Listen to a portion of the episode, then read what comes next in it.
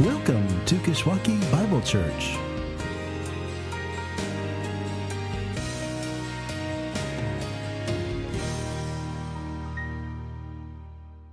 We're walking through the story of what we believe because we live. Uh, just at, to, to, so that we can bring these conversations into everyday life, bring them to our lunch table, uh, even in our families, to, to coworkers, and understand, be able to put uh, clear handles on the story of the Bible, the story of our faith, and see how our stories uh, interact with that.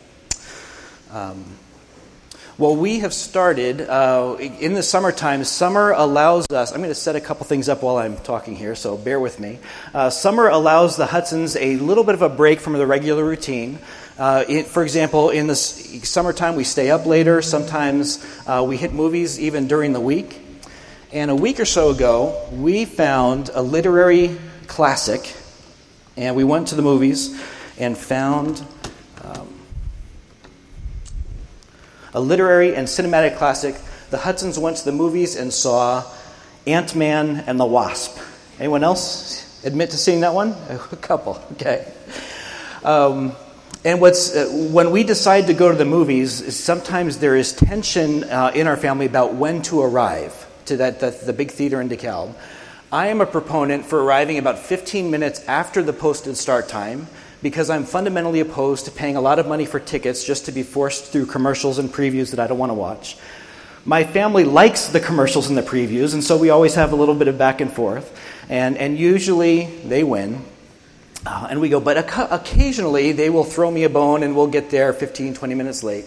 Uh, and usually in time for the start of the movie, but sometimes, every once in a while, I time it wrong and the movie's begun and we get there a couple minutes late. You're trying to figure out, okay, what did we miss? And, and, and, and, and it's distracting for everyone. Ant Man and the Wasp is one of those movies that if you miss the first two minutes, you miss the whole crux of the thing. I mean, they set some things up in there that. Uh, that if you don't see those, when you if you just come into the movie midway all you see is carnage. You see San Francisco being demolished, and you're like, what's going on? And it would not make any sense if you didn't see the first couple minutes of the movie. Uh, if you saw the first couple minutes, it all makes sense, and you see where this is going. And in fact, in the first couple minutes, you say, I know where this is going. I, am with it. I can put up with the carnage because I know what's coming. Uh, life in 2018 is similar to walking into a movie halfway. If we just walk in and we look around without any context, and we look over in the Middle East, they're, they're thinking maybe they should drop some bombs and maybe there's war. Uh, in Missouri, we see this big storm come up and capsize a boat and kill a family. Even locally here on Route 23, a couple of big accidents in the last couple of weeks, really devastating some lives. And, and you can just, if you just stop at a snapshot of the newspaper, you say, what kind of carnage is happening here? This is a rough place. Beyond the headlines, I even think of my own personal life and I can think through uh, uh, this is me here, this is my stick figure man. And I've got three primary relationships in my life I've got a relationship with God, a relationship with other people, and a relationship with the world. And each one of these is hard sometimes. I want to be a better Christian. I want to pray more. I want to read my Bible, but sometimes that's a battle. And rather than read my Bible, I find myself struggling. And sometimes in my relationships with others, I want them to go well, but sometimes there's just arguing and fighting, and, and, and, and we find ourselves in, in adversarial positions. And then, even sometimes with our universe, our world, we find ourselves at battle. I had a friend cancel dinner uh, a week or so ago because his, uh, his Parkinson's and his leukemia are just too great. He couldn't leave the house. And we're fighting even our world, our environment, things that are outside of our control. And it's easy just stepping into it in the middle to say, what kind of carnage is this? What's going on? Why is this so hard? And some might even ask, what kind of God would do this? Like seeing the beginning of the movie, we want to take time in our story, in, in our, even in our doctrinal statement, we thought it was important to say, let's rewind it and let's go back to the beginning and see those first few minutes that help us make sense of everything else, see what's going on today, where we're going, why we're going this way. Uh, and so we are, we are going to be talking about today the fall, Genesis chapter 3. Uh, Jeff Lewis last week preached on creation, Genesis 1 and 2. Today we keep going in Genesis chapter 3. and we talk about the fall. And, and talking about the fall is especially difficult in some level because we talk about sin. And there's some people, even here, that say, I don't, that, that's, that's an awkward subject. I don't want to talk about my sin. Talk about yours, that's okay, but let's not talk about mine. Uh, it's difficult. Wouldn't it be easier just to blame our shortcomings on just calling them bad habits or mental illness or there's other things? Uh, but, the, but Scripture calls it sin. It says the fall is a result uh, of, of sin entering the world. And as uh, the Bible as our authority and as God speaking His word, we will go into talking about what sin is. And that's where we are in our doctrinal statement uh, in this. And then as we move, move, uh, move through the weeks, we'll look past the sin to see we have God the Creator, the fall, and then the rest of the story is God putting those pieces back together until we get to a time where the world is perfect and restored and we have a new heaven, a new earth. But today we talk about the messiness, the difficulty, sometimes even the carnage that's in our lives, in the world around us. Um, and we'll do that in Genesis chapter 3. Let me pray as we uh, open there. Our Father, we look at your word today and we ask that you be our teacher. Teach us about you, teach us the gospel, draw our hearts to you, help us see things that would help us view your holiness and worship you. Father, teach us uh, clearly from your word. Help me not be a distraction. Help me get out of the way that you would be uh, the one touching hearts today. In Christ's name, amen. Well, last week, Genesis 1 and 2, God, the creator of the universe, puts Adam and Eve in the garden. Today, Genesis chapter 3. If you're there, if you have a Bible in the back, I think it's on page 2 or 3. It's easy to find at the very beginning. Uh, read with me if you would. Now the serpent was more crafty than any other beast of the field that the Lord God has made. He said to the woman, Did God actually say, You shall not eat of any tree in the garden? And the woman said to the serpent, We may eat of the fruit of the trees in the garden, but God said, You shall not eat of the fruit of the tree that is in the midst of the garden, neither shall you touch it, lest you die. The serpent said to the woman, You will not surely die. For God knows that when you eat of it, your eyes will be opened, and you'll be like God, knowing good and evil. So when the woman saw that the tree was good for food, and it was a delight to the eyes, and that the tree was to be desired to make one wise, she took of its fruit and ate. And she also gave some to her husband who was with her, and he ate. Then the eyes of both were opened, and they knew they were naked, and they sewed fig leaves together and made themselves loincloths. There's tension in the story immediately, isn't it? We have Satan embodying a, Satan embodying a serpent and begins to tempt Eve and telling Eve half truths hey, the fruit's not so bad. It looks pretty good, doesn't it? It's, it's attractive. If you eat it, you'll know the difference between good and evil. True, true statement. If, if you eat it, uh, you'll be like God in that you can know the difference between good and evil. And, and, and, despite God's instruction and clear instruction, uh, Eve and Adam, in, in complete arrogance, said, I, this, they joined the story that we participate in they say, for, thou- for the, as humanity, for thousands of years, we have said, I know God has said this, but I'm going to do my thing anyway. And Eve grabs the fruit, she eats, Adam eats, and in complete arrogance, just disregard and dismiss what God says. And in an instant, humanity is changed. Their eyes are open, the text says. They realize they're naked, innocence and trust is lost replaced by shame, fear, and guilt to the extent that fig leaves can't hide it. The shame is too great than any kind of uh, fig leaf they could find. And in the middle of the shame and guilt and fear of being caught, all of a sudden at the wall of the garden door, so, so to speak, is God appears. Keep reading with me in, in verse 8. And they heard the sound of the Lord God walking in the garden in the cool of the day. And the man and his wife hid themselves in the presence of the Lord, God, presence of the Lord God among the trees of the garden. What a story. I remember reading this as a kid, and I, I understood, I think as a kid especially, the trying to hide your sin, right? I remember in third or fourth grade, we had this routine. Our teacher would routinely go down to the, to the office, and she'd say, Stay in your seats, I'll be only gone a few minutes. And she would leave. We would sit there like angels. And as soon as she'd walk out the door, we would play dodgeball in the room. We kid had a dodgeball, we'd play, and we had one student whose job was to look around the corner. Mrs. Harris is coming back. We'd quickly get back to our seats, and we would do everything we could to hide our sins. Or how about when your parents said no ice cream and they go out to the store and you come back and you eat the ice cream and all of a sudden you hear the car driving up? We know what it's like to quick, quickly scamper, try to hide the evidence and say, I'm not so bad, right? I did everything you asked. So I understand Adam and Eve saying, I'm hiding, it's, we're, we're going we're to get away with this, right? Bury the core somewhere, find a, find a place and hide it. Uh, but as an adult, I read the story, and one of the, the, the things that has hit me over the years is the phrase at the beginning of verse 8 and they heard the sound of the Lord God walking in the garden in the cool of the day. And I read that and I recognize that this is a sound they must have known. They knew those are God's footsteps because He's done this before. And I imagine that, that, that God sounds like would take afternoon strolls with Adam and Eve in the garden. In this perfect relationship they were able to walk with God in the garden. God showed up in the garden, and that was not a problem. That was normal.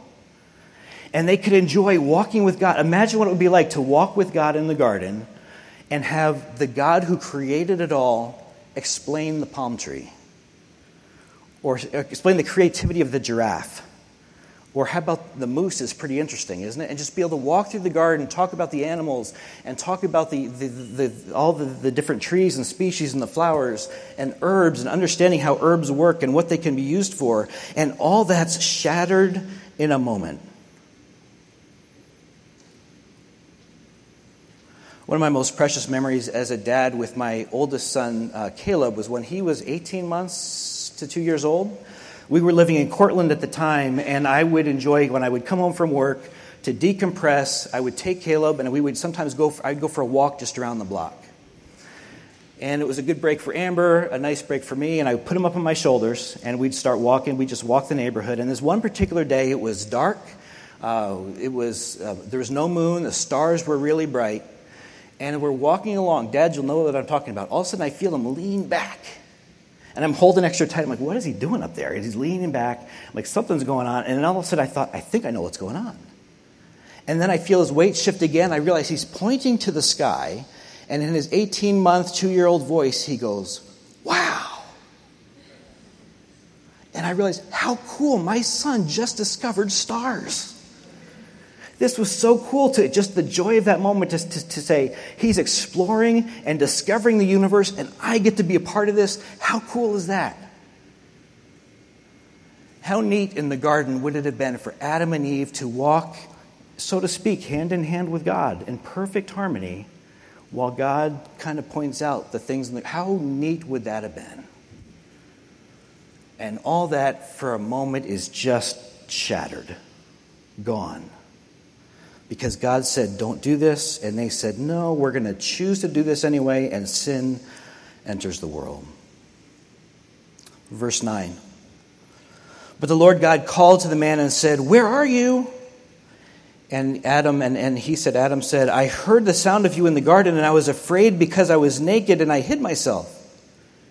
He said, God said, Who told you you were naked? Have you eaten of the tree which I commanded you not to eat?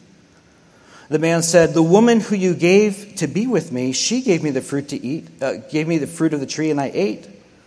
The Lord God said to the woman, What is that? What is it that you have done? The woman said, The serpent deceived me, and I ate.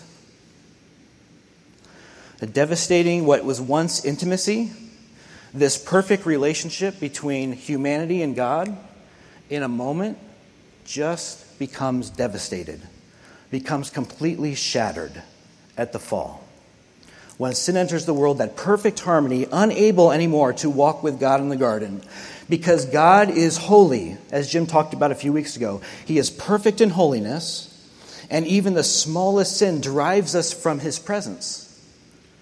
They're like two opposite ends of a magnet. You cannot put holiness and sin together. You try and they just fight, fight, fight, and they can't go. And holiness and sin can't go together. And that perfect relationship that humanity had with God is just broken. Let's keep reading in verse 14. There's plenty here, but we're going to focus just on areas of humanity in the fall. Verse 14 The Lord God said to the serpent, Because you have done this, cursed are you above the livestock and above all beasts of the field. On your belly you shall go, and, and dust you shall eat all the days of your life. I will put enmity, enmity between you and the woman, and between your offspring and her offspring. He shall bruise your head, you shall bruise his heel. Let's put a mental asterisk there. There's a messianic hope. We're going to come back to that. Let's keep reading, verse 16. To the woman he said, I will surely multiply your pain in childbearing. In pain you shall bring forth children. Your desire shall be contrary to your husband, but he shall rule over you. In verse 16, we're going to see this curse. This is a curse passage. God's explaining the difference uh, that is going to be in the world now. And in the verse, I see some of you looking in your Bibles right now. It, it, says, Your desire shall be contrary to your husband. Or maybe if you have a Bible from the back, it says, Your, your, your desire will be for your husband. We'll talk about that in just a second. But both of these points, pain and childbirth and the relationship with the husband, the bottom line, the God is, is in this curse passage, this relationship is also going to be broken. Because of sin, we are now going to have battle and tension with each other, with husband and wife, and with humanity, with each other. The first part of the verse, he says in verse 16, I will surely multiply your pain and childbearing. In pain, you will bring forth children. If you've been in a delivery room, and I've been in a delivery room with each of my kids, the pain of childbirth, even with modern medicine and modern drugs, is still amazing.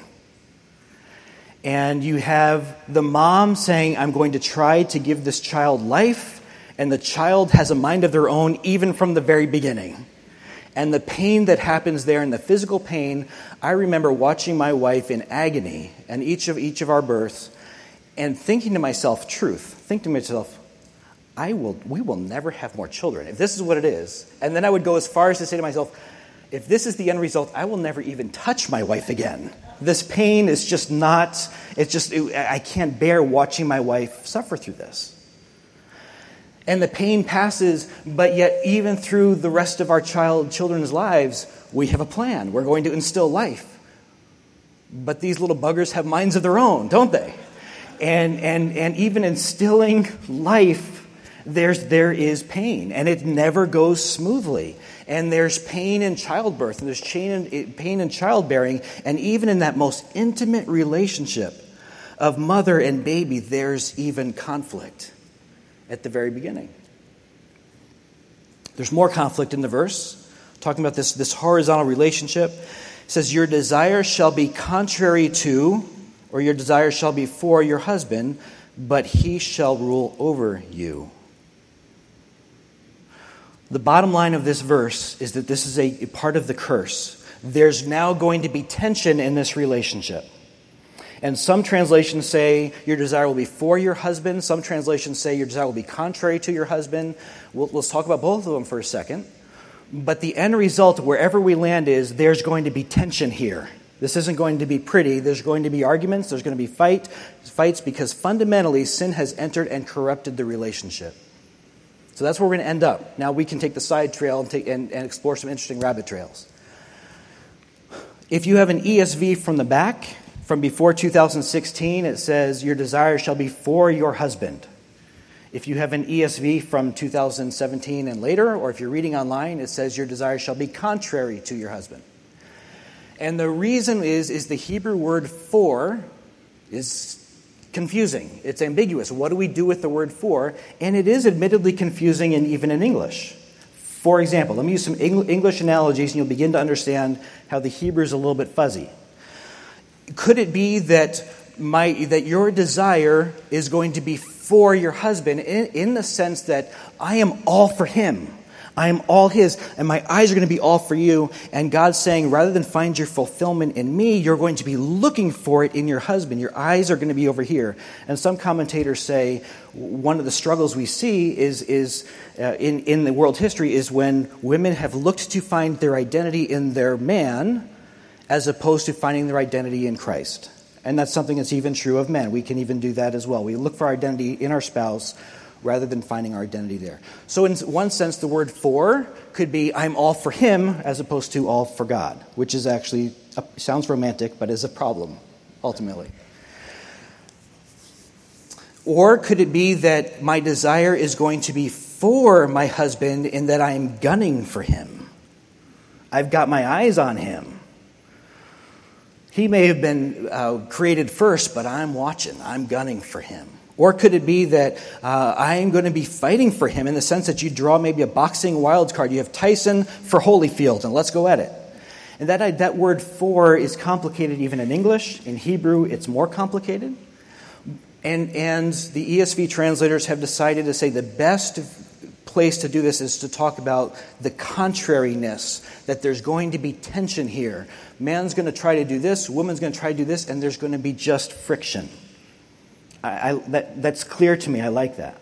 Other translations, if you have them, the New Living says, Your desire, and you will desire to control your husband, but he will rule over you. The Net Bible says, You will want to control your husband, but he will dominate you. However, you want to define the word for, you see this is, this is a problem. This is not going to end in marital bliss all the time, right? There's tension here. Uh, there's going to be conflict, and that conflict is in our most intimate relationships mom and child, husband and wife, and then extends through the world. Even in the next chapter in Genesis 4, remember the story of Cain and Abel? That's on the next page. How bad does this conflict go? Where Cain says, Hey, Abel, come here. I, want to sh- I got this rock I want to show you in the field, right? Let's keep reading. God turns to Adam and gives a final devastating blow in verse 17. And to Adam he said, Because you have listened to the voice of your wife and have eaten of the tree of which I commanded you, you shall not eat. Cursed is the ground because of you. In pain you shall eat of it all the days of your life. Thorns and thistles it shall bring forth to you, and you shall eat the plants of the field, and by the sweat of your face you shall eat, eat bread, till you return to the ground, for out of it you were taken. For you are dust, and to dust you shall return. Adam, the garden used to work perfectly. You could cultivate and it would grow, and now it's going to be hard work. There's going to be thorns and thistles, and by the sweat of your brow, you're going to eat, and you're going to work at it all the days of your life until you die and become part of the ground you're fighting. The ground will eventually win and eat you.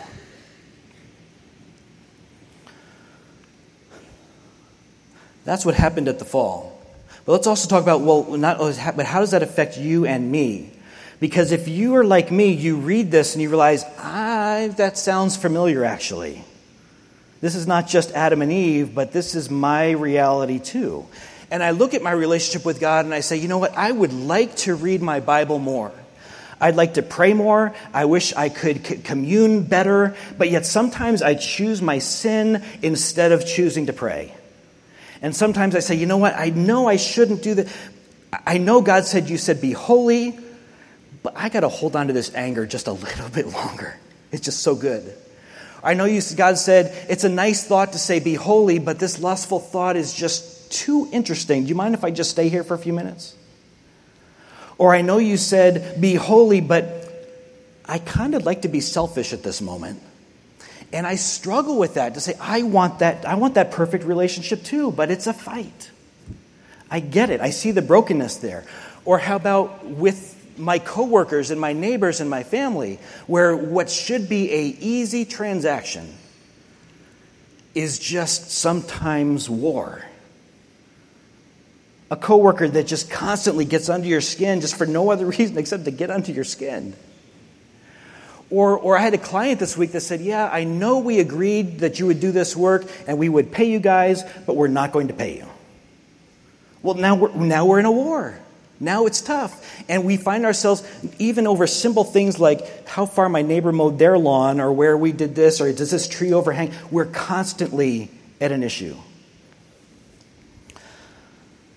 I know when I look at my world, my relationship with my world, technology doesn't work like I want it to work. It fails. My body fails. Things that are supposed to be right aren't right. I, have, I go to my doctor because it's not always working the way it's supposed to be working. And we find ourselves, even as we see that in our own lives and our friends' lives, as, as the body begins to, to, to decay and go around, us, we're at war even. This is not just limited to Adam and Eve. I look at this and I'm in that garden. And the result of this sin is affecting me. We see this in Romans 5:12. I'll read it 5 and, and, and verse 18. Therefore, just as sin entered the world through one man, and death through sin, in this way death came to all people, because all sinned. Consequently, one trespass resulted in condemnation for all people. In Genesis 3, and we as Americans are going to say, hold on, that's not fair. I didn't sign up for that. Okay, but in Genesis 3, Adam and Eve ate the fruit, and as a result, their relationships were broken broken with God, broken with each other, broken with the universe. And Adam is our covenant representative, which means what, where he goes, we go. And when he failed, we failed. And as Americans, we say, well, wait, that's not fair, that's not right. But before you go there, it has a flip side because there was another man, Jesus, who said, you know what, I'll stand for them. And in that same covenant relationship, because God sees holiness when he sees Jesus, he sees us as holy when we follow him. But back in the garden, that affects all of us. And we look at the brokenness in our world, we look at the conflict in our relationships, conflict in our companies, conflict in our families, our neighbors, and it's a result of this. We see conflict in our relationship with God when we say, God, I know you said this, but I really want to do this or I know that I should try more and I should pray more, and that conflict is real. 1 Corinthians 15 22, for as in Adam all die, but in Christ all will be made alive. We're going to get to that more in future weeks. We talk about each one of these and it's easy sometimes as church going people to say, well, my relationship with God isn't so bad. I'm not, I am not that bad person out there. Um, how bad is that relationship? And, and we need to remind ourselves that even the smallest sin, the smallest uh, disrespect, the smallest disobedience is enough because holiness and sin can't go together. They drive us naturally from God. A number of years ago, I got a, a traffic a speeding ticket in Kane County, and I went into the courthouse to pay my fine. And I walked to the front desk, and as I was walking to the front desk, I, I, I noticed that there was actually a few people there in handcuffs being escorted in or out. And I was, I, my first reaction, truth, was, there's some bad people here. And I want to get in and get out, but I don't want to be around all these bad people, right? I go to the front desk. I, sh- I, have my ticket. I said, I'm here to pay a traffic ticket. Where do I go? And she says, Go down the hall and make a left. So I dutifully took my ticket. I went down the hall, made a left, and there above the door was a sign that read Criminal Driving Violations. And I looked at it and thought, she sent me to the wrong place. I am here just to pay a small traffic ticket, a speeding ticket. I'm not a criminal. So she's, she's pointing me to the wrong place, and I turned around. I was about to go back, and it hit me. I've broken the law. I'm a criminal. It's black. I have done this. I have failed, and I am a sinner. And sometimes even those little things remind us that, yeah, my sin may not, I may not be the serial killer, but in God's eyes, I can't, there's, the relationship is broken. My sin, because of Adam, and then I heap my own on, my depravity is total. I can't fix this. There's nothing I can do that would say, uh, God, I've got this, this three step plan, it's going to be better, because I can't even commit those things to my wife, let alone God, to sit back and say, No, I'm going to get this figured out. We are fundamentally unable.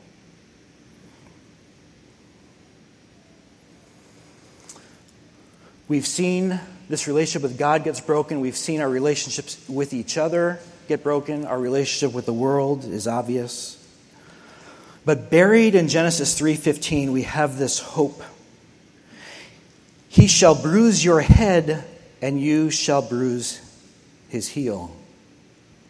That idea, this first messianic promise, and what the rest of the story outlined in Scripture and in our doctrinal statement is there's creation, there's fall, but there's hope. And we are all guilty as a result of Adam and because of our own sin, but the story doesn't end there. It doesn't end in the carnage. We get to a spot where we have a new heaven and new earth, and the rest of the Bible is God putting the story back together to show how these relationships can be restored, and one day it'll be perfect again. Revelation 21 1 says, uh, uh, 21.1 says, Then I saw a new heaven and new earth, for the first heaven and, and, first earth had passed away, and the sea was no more. And I saw the holy city, the new Jerusalem, coming from heaven, prepared as a bride adorned for her husband. And I heard a loud voice I heard a loud voice from the throne saying, Behold, the dwelling place of God is with men.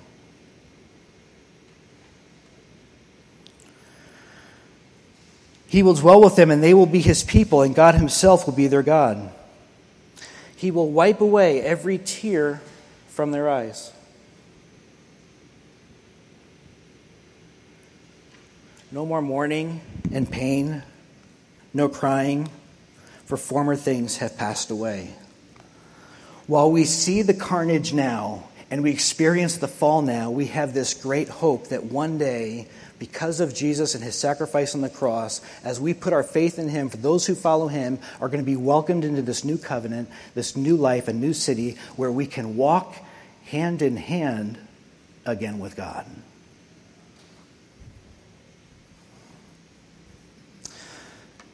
In this document, which are just our words trying to summarize what we believe, what we believe as a church, this draft document is uh, the, the paragraph of the fall. You can follow along. I think it's in your bulletin. It's on here on page 14. The fall. Though made without fault or flaw, the world in which we live was corrupted, and the image in which we were made was distorted when our foreparents, Adam and Eve, willfully disobeyed God.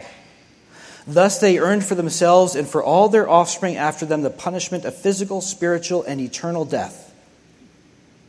All humanity since has been born corrupt in nature and likewise continue to live in conflict with their Creator.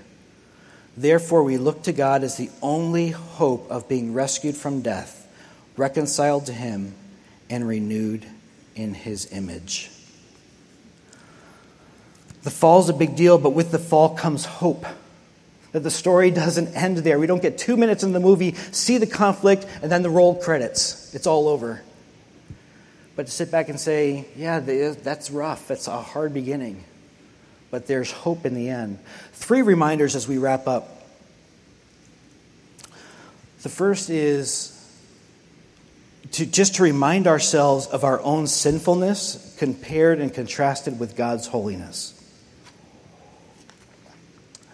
I don't like to preach on sin in the sense of, therefore, you should all go home and beat yourselves up and repent and build a list of your sins and feel terrible about yourselves. But it is healthy and helpful sometimes to realize, to own our sins, to sit back and say, yeah, I really messed this up. I really failed. Lord, I know you said this, but I did this instead. Because when I do that, the goal isn't so that I go home and feel bad. The goal is when I realize, then I can say, Thank you for Jesus who saves me from myself. And so it's good to embrace our sin for a moment, if I, if I can use that word, acknowledge our sin, own our sin, get, uh, really look it in the eye and say, Yep, that's me. Because when I do that, I can say, But thankfully, that's not the end of the story. Jesus has covered my sin because of his death on the cross and saved me. So, reminder one is to really own our sin, so to speak. A second reminder is I look at the fall and how that has affected us is to remember that we are all people living in a broken world. And we're all broken people living in that broken world. Which means there's going to be times when my shortcomings with God get in the way and I might shoot myself in the foot and I'm going to say the wrong thing sometimes. And there's going to be times I'm going to look you in the eye and say horrible, mean, insensitive things because my sin's going to get the best of me. And in those moments, I need you to look me in the eye and realize he's a sinner too. I need to cut some grace here because the next day you're going to need that. Because there's going to be times when you're going to say some things to me that are insensitive and cruel and mean, and we both have to look at each other and say, yep, we both have the we're in the same hospital the same disease we're struggling through this your issues aren't my issues but my issues aren't yours and we're both in this together and we need the grace to look at each other and say yep i'm a sinner i get it all me and you're a sinner and i cannot hold that against you but as a brother in christ and sister in christ i'm going to link arms with you and together let's try to follow jesus it's so easy, isn't it, to, to, to pull out our cannons and hide behind the cannons of our self righteousness and say, ah, I can't believe the Hudsons went to Ant Man. What a sin that was. They went to the movies. Or I can't believe that the Hudsons did school this way or raised their kids this way. Or I can't believe that they, they make this choice. Or I can't believe so and so uses that kind of language. Or I can't believe so and so drinks that much. I can't believe so and so struggles with their sexuality. Rather than sit back and say, I've got my issues. You've got your issues. We're both in the hospital together, struggling deeply with the effects of the fall to say, God, for each of us, it's not perfect yet. And our relations with each other are not perfect yet. But we're going to try together and cut each other some slack, give each other the grace to say, yeah, one day it's going to be better. It's easier just to point the fingers and say, yep, He's got issues I don't have, but I've got issues that he doesn't have. Every one of us is broken. I've really enjoyed, to be direct with you, some very frank conversations that I've had with many of you in the church in the last few months. I think we're getting to a place where we can actually share our sins a little bit more freely with each other. And that's been an encouragement to realize to say, I don't have it all together. And I know you don't have it all together, but we're both interested in following Jesus. And I'll hold you accountable, you hold me accountable. Let's encourage each other and let's go there. As opposed to both of us hiding behind our masks of perfection, which aren't true, and then neither of us is able to help each other. That's been encouraging. Uh, and it's a struggle. When Jesus was ministering on earth, he did some really miraculous things. He healed the blind, he healed the deaf, and each of these was a window to say, one day, you live in a broken world, but one day these things are going to be perfect again. And we're not there yet, but here's a taste we living on this side of the cross have those tastes. I can now pray to God without a block. When He looks at me, He sees the holiness of Jesus and the righteousness of Jesus, not because of me, but I get a taste of what it means to actually live in communion with God. One day it'll be more perfect when I can be in heaven and we can walk maybe hand in hand down the streets of gold together. Until then, I get a glimpse Right now, we have tensions with each other at times, but we get a glimpse every once in a while to say, yeah, that's true harmony, that's peace. And one day it'll be perfect.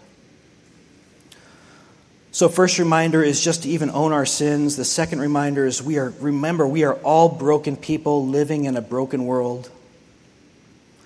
And the third reminder is we have hope. One day our world will be better. I've tried to remind myself, I'm not good at it, but I try to remind myself that with every piece of bad news I get, a family member who's sick, my mother who passed away, uh, my own shortcomings as a friend or as a person, and every time one of these bad things happen, I try to remind myself it's just a reminder that one day it won't be like this. The fall's real. The fall is something that isn't just Adam and Eve, it is us. And this is where our story intersects with God's story. And as we talk about what we believe as a church, it ultimately crescendos in the gospel of Jesus Christ that we are sinners, but because of Jesus' work on the cross, I can have forgiveness for those sins. That's what our story is about as individuals. That's what this is about. Um, and what we as a church want to be known for. Let's pray.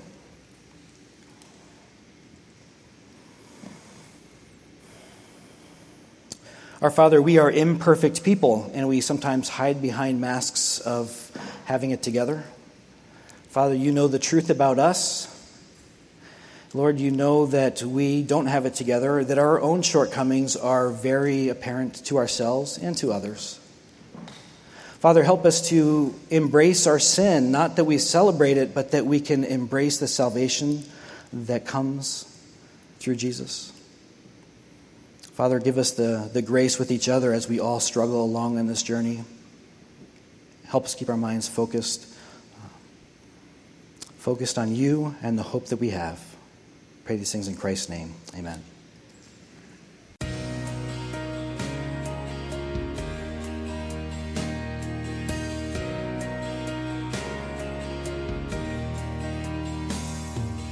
Thank you for joining us.